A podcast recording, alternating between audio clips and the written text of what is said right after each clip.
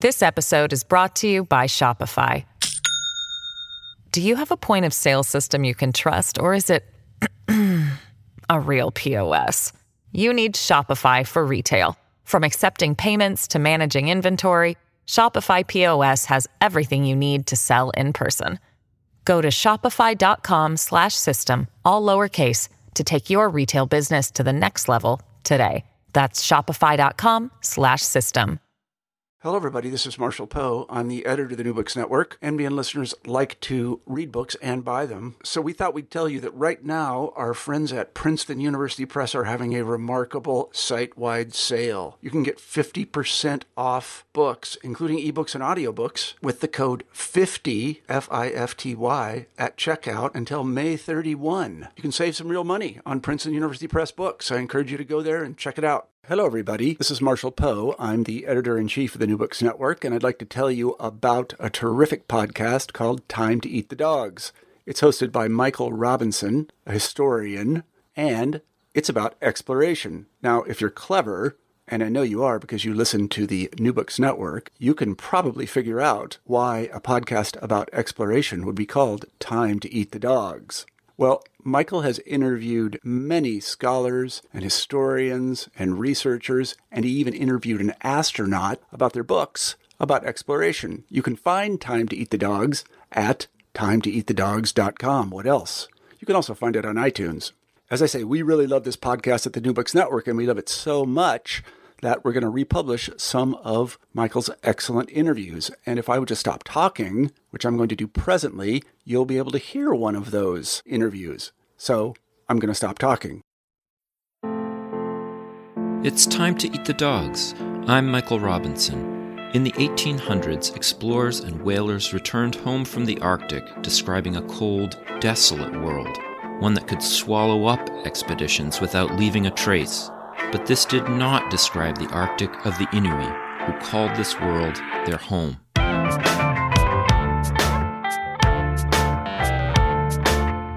Today, Karen Routledge tells the story of Baffin Island's Inuit community as they came into contact with Western whalers and explorers in the 19th century. Routledge is a historian for Parks Canada. She works and travels in the parks of Nunavut.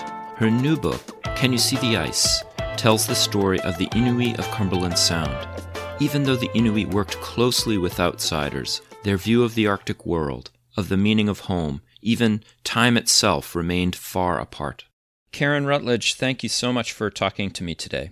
Oh, you're welcome. It's nice to be here. I found it really interesting in reading your book that uh, you talk about Cumberland Sound in the 19 excuse me in the 1850s which was a place not just for uh, where the Inuit lived but also where you had a, a lot of Americans and Europeans coming uh, as you know whalers coming into the sound could you talk about what is Cumberland Sound like in the 1850s?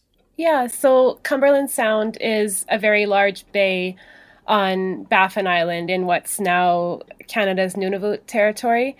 And um, it is a really beautiful place, first of all. I mean, it's um, it's part of the Canadian Shield, so it's got very rocky, rocky outcrops, very large mountains to the the north of the Sound that are um, part of Auyuittuq National Park today, and it's just an incredibly rich um, area for wildlife. So there's in in the 19th century and today it was home to animals like bowhead whales, um, different kinds of seals, Arctic char, beluga whales, um, and then uh, lots of smaller animals and land animals like caribou um, animals like polar bears.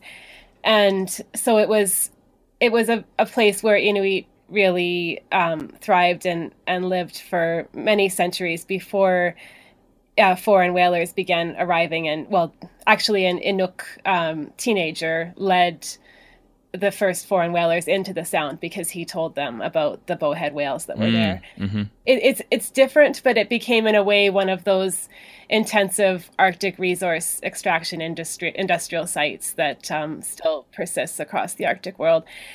So commercial whalers from the U.S. and and Scotland especially just descended on this place, and most for most of the whaling industry, people would just, you know, be at sea mostly, but in Cumberland Sound, in order to take advantage of the whales' mi- migratory patterns, they would freeze their ships into the ice and spend the winter living adjacent to Inuit communities. And then um, they would begin to whale in the spring. So it became a real site of cross cultural exchange for a couple of decades. Um, and by then, the whale populations were already declining due to overhunting. And so, well, and the other thing that happened was that the foreign, the American and Scottish whaling companies realized that Inuit were already very experienced whalers and they could just contract out the labor to Inuit. Mm-hmm.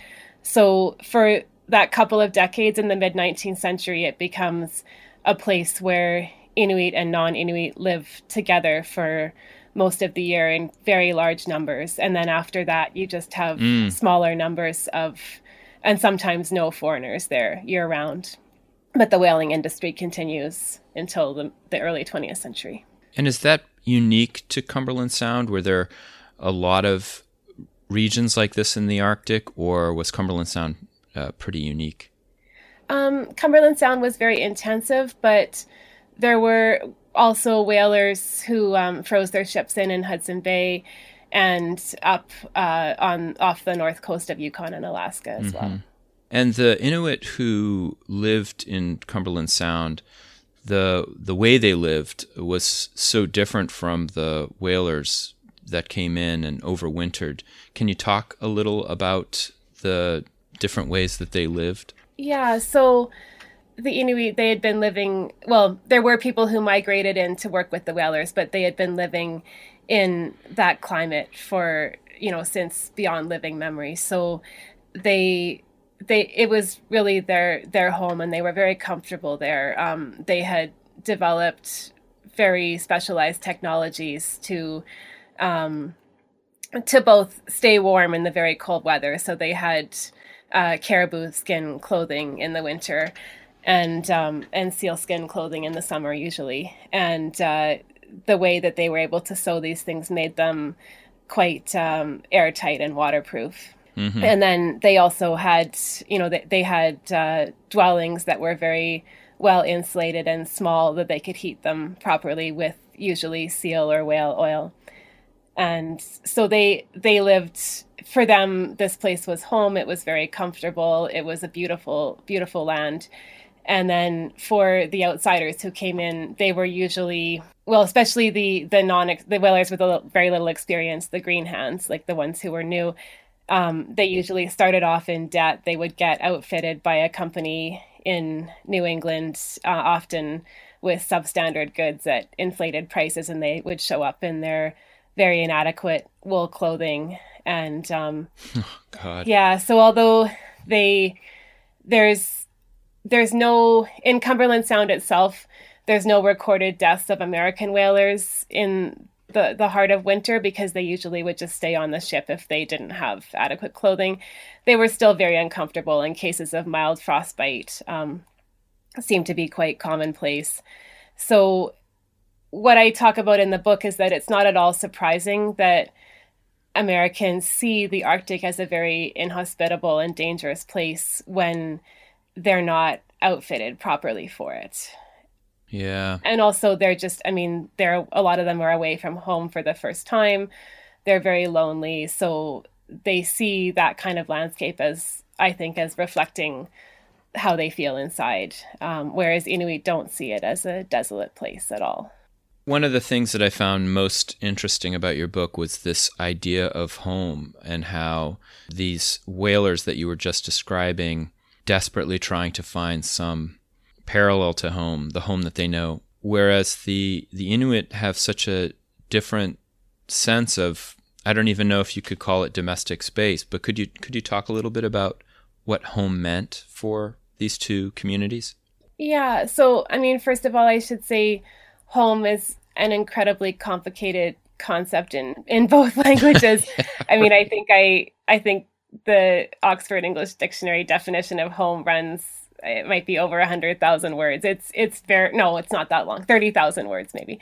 I can never know exactly in all the complexity how people in the 19th century felt about home, but the records do give us enough to be able to know something. Sure. So for Americans, the 19th century is a time when the concept of home is changing quite a lot. Mm-hmm. I mean, first of all, as I say in the book, the the term home and homeland it's quite a political term. I mean, Americans are very actively dispossessing indigenous people in this period and some of the people that I write about in the book are actively involved in Indian wars in the west before they go north. So and I think that all that movement that's going on among the white population in the US at that time is really bringing ideas of home and homesickness to the fore.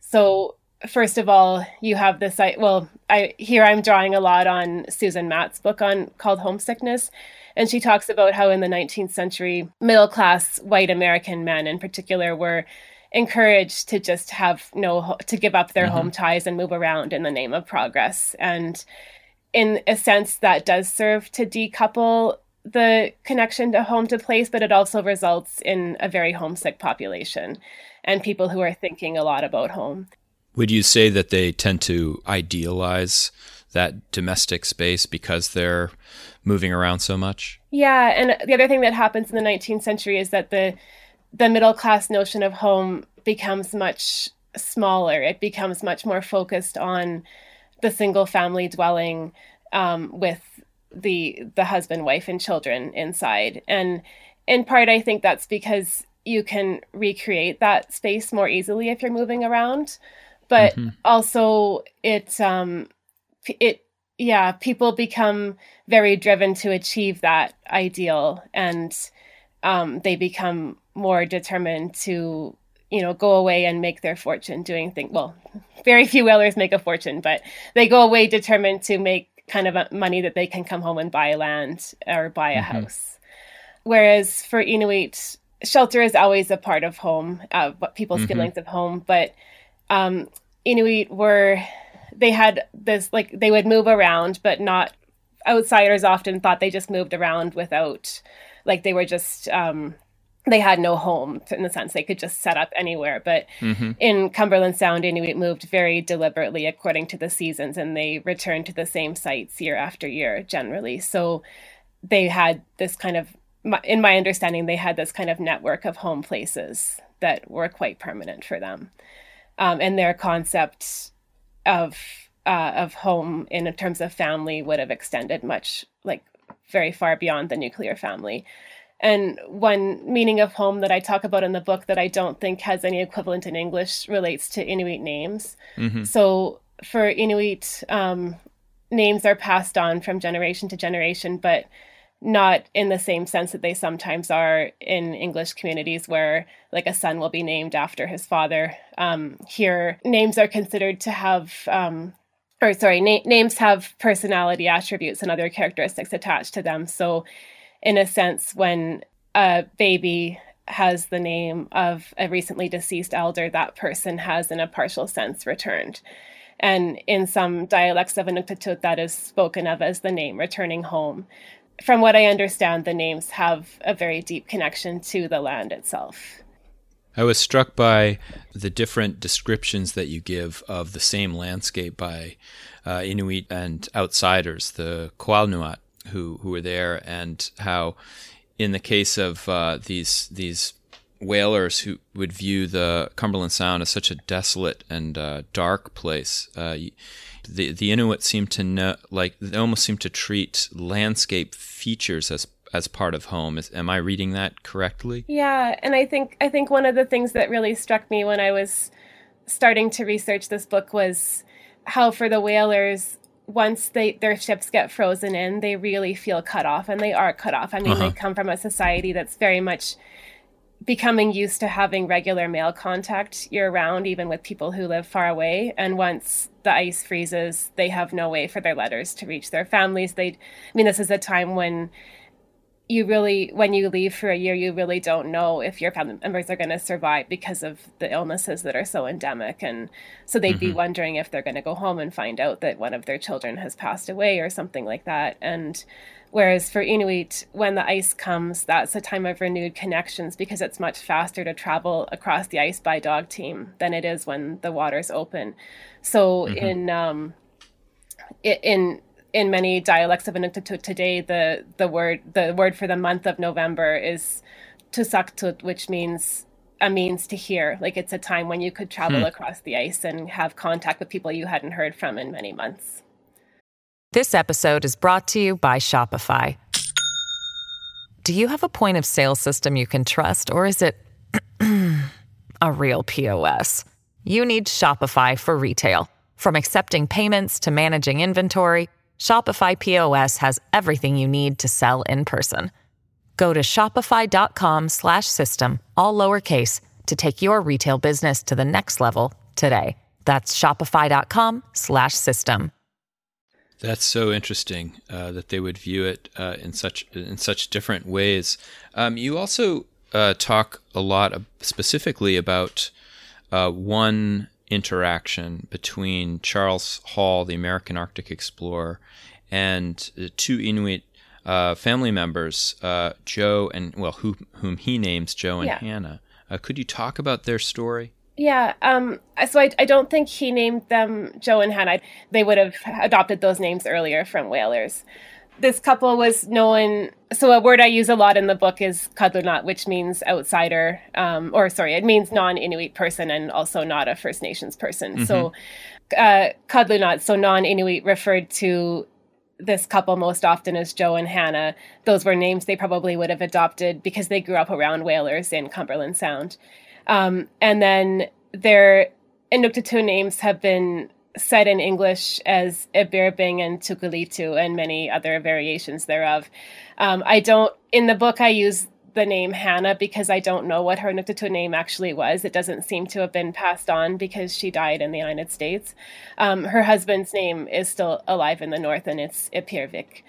So I look at, at that couple and they're in every book about Charles Francis Hall, and they're possibly the most famous Inuit couple in the South of their generation because they survived that incredible six month drift on the ice floe as part of the Polaris expedition when they and half the crew became separated from their ship and drifted south um, from mm-hmm. the north coast of Greenland down to Labrador and were rescued by a sealing ship, I believe.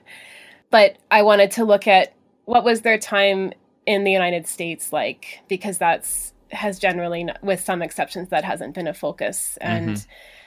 I also wanted to consider questions like how we can't ever know for sure but to what extent did they actually want to travel with Charles Francis Hall? And um, what what kind of factors I mean th- there's no question that the US ended up being a very dangerous place for them because Hannah and two of her children died there and so I wanted to look at what factors made it difficult for Inuit to survive in the US, just as there were many factors that made it difficult for Americans to feel at home in the Arctic.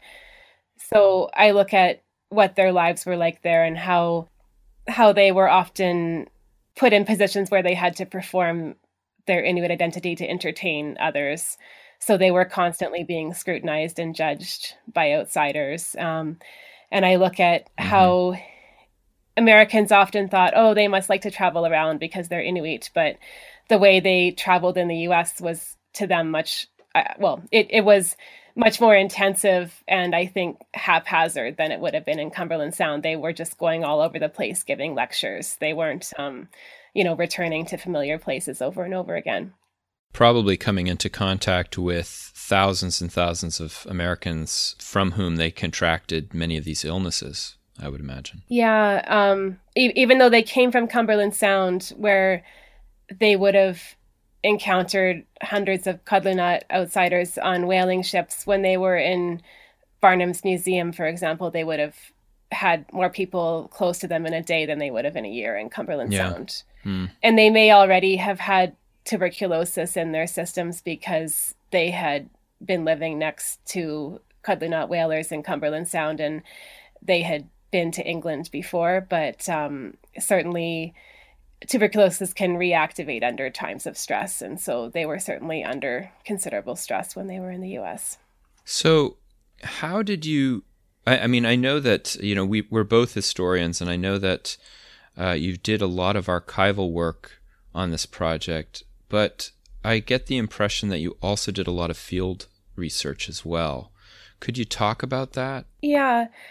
I would say most of my formal research was definitely archival, mm-hmm. but I did I was lucky when I was a graduate student I had the opportunity to go for several summers to Pangnirtung, which is um, the main community in Cumberland Sound in in the 1960s the Canadian government centralized Inuit into permanent communities. So people that used to live all around Cumberland Sound now live in this one community.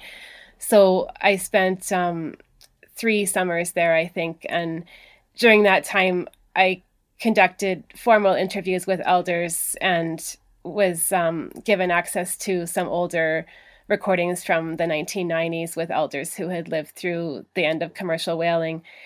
But a lot of what I learned there was informal. It was just seeing, you know, going out on the land with Inuit and just seeing it as a really beautiful and life sustaining place. Mm-hmm. And that made me think a lot more about what is missing in these 19th century accounts. What what do we not see in these? So one thing that struck me was I mean, when you read 19th century American accounts, this is a time when these stereotypes of the Arctic as a very desolate place are really coming to the fore, especially after the disappearance of John Franklin and his crew. So you read over and over again adjectives like icy, desolate, barren. And one way that Inuit today describe their land in this area of Cumberland Sound is Nunatiavak, which means beautiful land. And it's um, uh, so according to the Inuk translator Andrew Dialla, it, it's not just it, it, means good land or beautiful land. People apply it to places that have access to animals and a, a good level place for tents or homes, and mm. usually a good harbor. So it's all about these specific familiar life sustaining places that are linked together by travel routes and it's such a different view of the land than what I was getting from the 19th century whaling accounts that it made me want to think more about how those two ideas do and don't fit together and what consequences they've had for how outsiders have dealt with Inuit. Do the residents of Cumberland Sound share a lot of similar attitudes to the people you study in the 1850s, or has the culture? I, I can I would imagine that culture has changed dramatically for the Inuit of Cumberland Sound.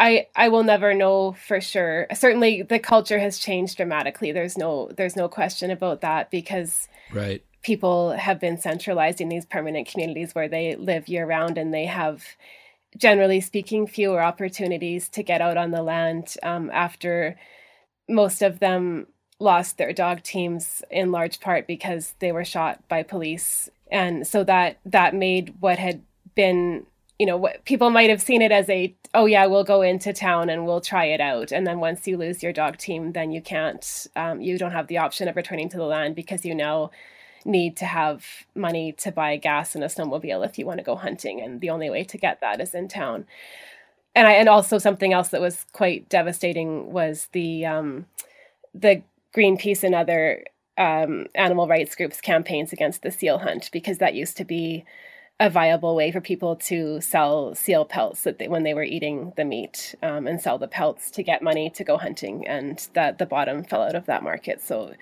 that was another another thing that made it much more difficult for people to get out on the land as much so the, the culture has changed but when i spoke with elders i mean they they don't obviously they don't dismiss or discount these changes. I mean they've been very sweeping and in many cases devastating but at the same time they really stress the continuities as well. And so for example i mean when i when i went there i was thinking oh commercial you know after commercial whaling they didn't hunt bowheads for most of these people's lives and because they, they weren't allowed they didn't hunt bowhead whales pretty much with very few exceptions from the 1920s through to the 1990s and the way that i felt that elders were talking about it to me was this was just a a blip in a much longer history. I mean, they would talk about how mm-hmm. they were bowhead whalers from kayaks before the foreign whalers came, and then when the commercial whalers came, they worked for them. And then there was this period which stretched almost their entire life when they couldn't hunt whales, but now Inuit are whalers again. Huh. I was thinking this is uh, exactly what you talk about in your book this very different uh, sense of time between the outsider community and the Inuit community that it sounds like some of that is still there. I, I feel uncomfortable making a lot of claims about too much of a generalization. Yeah, because I I wouldn't want to say for sure how Inuit think about time because obviously that can vary between people. But sure, yeah, I I do think that the sense. I mean, for the the big thing that I notice in the book that really stands out is that with um, with very very few exceptions, the Americans who are coming to Cumberland Sound to whale are coming to make a better life for themselves back home in the US. They don't consider Cumberland Sound home. Whereas for the Inuit, Cumberland Sound has been, is, and always will be their home. And so they they think about that makes them think about the land in a very different way as well and their relationships with it. After you completed your manuscript, you started working as a historian for Parks Canada, and now you travel pretty extensively in the North does the work that you've done on this book shape the way you see the places that you go? Yeah, definitely. Um, this book was really what got me started thinking about what what outsiders often miss in the north and so i think that's attuned me to thinking about that and also just made me think more about how every place has such an incredibly rich history and that just takes you know a lifetime to know so i think it's maybe more humble when i go to places that um, to listen to people and think about all the things i don't know about that location mm-hmm. the work i mean the work i do with parks canada is really great and it's it's a very different kind of work from academic history because it's more um, like a lot of the projects I do are much more community driven and community based. So, for example, in the same community where I did research for the book, um, we've just recently been working on a traditional place names project. So, this was a project that I, th- I think was brought forward by the community. And they said, we really, you know, why do we only have English names on our map of the national park that's near our community? Why, why should we not have our names? And yeah. for Parks Canada, we wanted to use Inuktitut names on in when we meet with visitors, but we didn't have a complete or correct map because you know as when outsiders write down names, they often mishear them and things like that. So we met over the course of several workshops over a couple of years with um, these these advisory groups that we work with in the communities that have representatives from elders, hunters, and trappers associations and youth, and we sat down with the map and and added names to it and we you know based on their recommendations we met we met with several other people in the community that would be knowledgeable of a certain area and then we came back and through consensus worked through all the names on the map and came up with a, a map that we're happy with and that we're going to take forward to the cooperative management board so it was a very different kind of project and really rewarding for me just to see mm-hmm. um, the kind of discussions that go on and the depths of knowledge that exist about each place on that map. It's it's uh it must be satisfying as a 19th century historian to be able to actually work with living people, living sources, new kinds of research that aren't, you know, in the basement of a an old library, but are actually out in the community. Yeah, and it's interesting because there was another I mean, obviously knowledge evolves and changes too. But there was um, Franz Boas did his first field work in Cumberland Sound, and he produced this quite mm-hmm. amazing map with uh, like Inuktitut place names on it. And um, when in the 1980s there was another place names project that went back and people i mean he had spelled the names in kind of a german i guess german uh, germanized way and they were able yeah. to go through and for the, the majority of names on that map they still knew them and they were able to correct the spelling to something that was huh, more wow. appropriate. Oh that's great. So do you have a, a new project or a project that you're thinking about? Um for parks canada or outside? Either. Okay um so for parks canada we're um, we're working. I, I, also work quite a bit with the Whitehorse office in the Yukon, mm-hmm. and we're looking at um, redoing the outdoor signage. There's a an old riverboat sternwheeler on display there, mm-hmm. and um, the signage is quite old that's around it from the some of it's from the 1980s. So we're looking at redoing that in consultation with First Nations groups um, who were uh, who worked on and traveled with and were otherwise um, you know altered their lives as a result of the river boats. So I think mm-hmm. that will tell a really like a, a much more complete story there when we're done. Karen Routledge, thank you for talking with me today. Oh, you're very welcome. It was my pleasure. That's our show for today. Next week, historian David Munns talks about the strange science of the phytotron. Our theme music was composed by Zabrat. If you'd like to listen to other episodes of Time to Eat the Dogs, subscribe to the show wherever you get your podcasts. Please take a few moments to rate and review it. I'd like to hear what you think. If you have an idea for a guest or you just want to get in touch, email me at time to eat the dogs, one word, lowercase, at gmail.com. You can also find episodes, links, blog posts, and a lot of exploration related stuff at See you next week.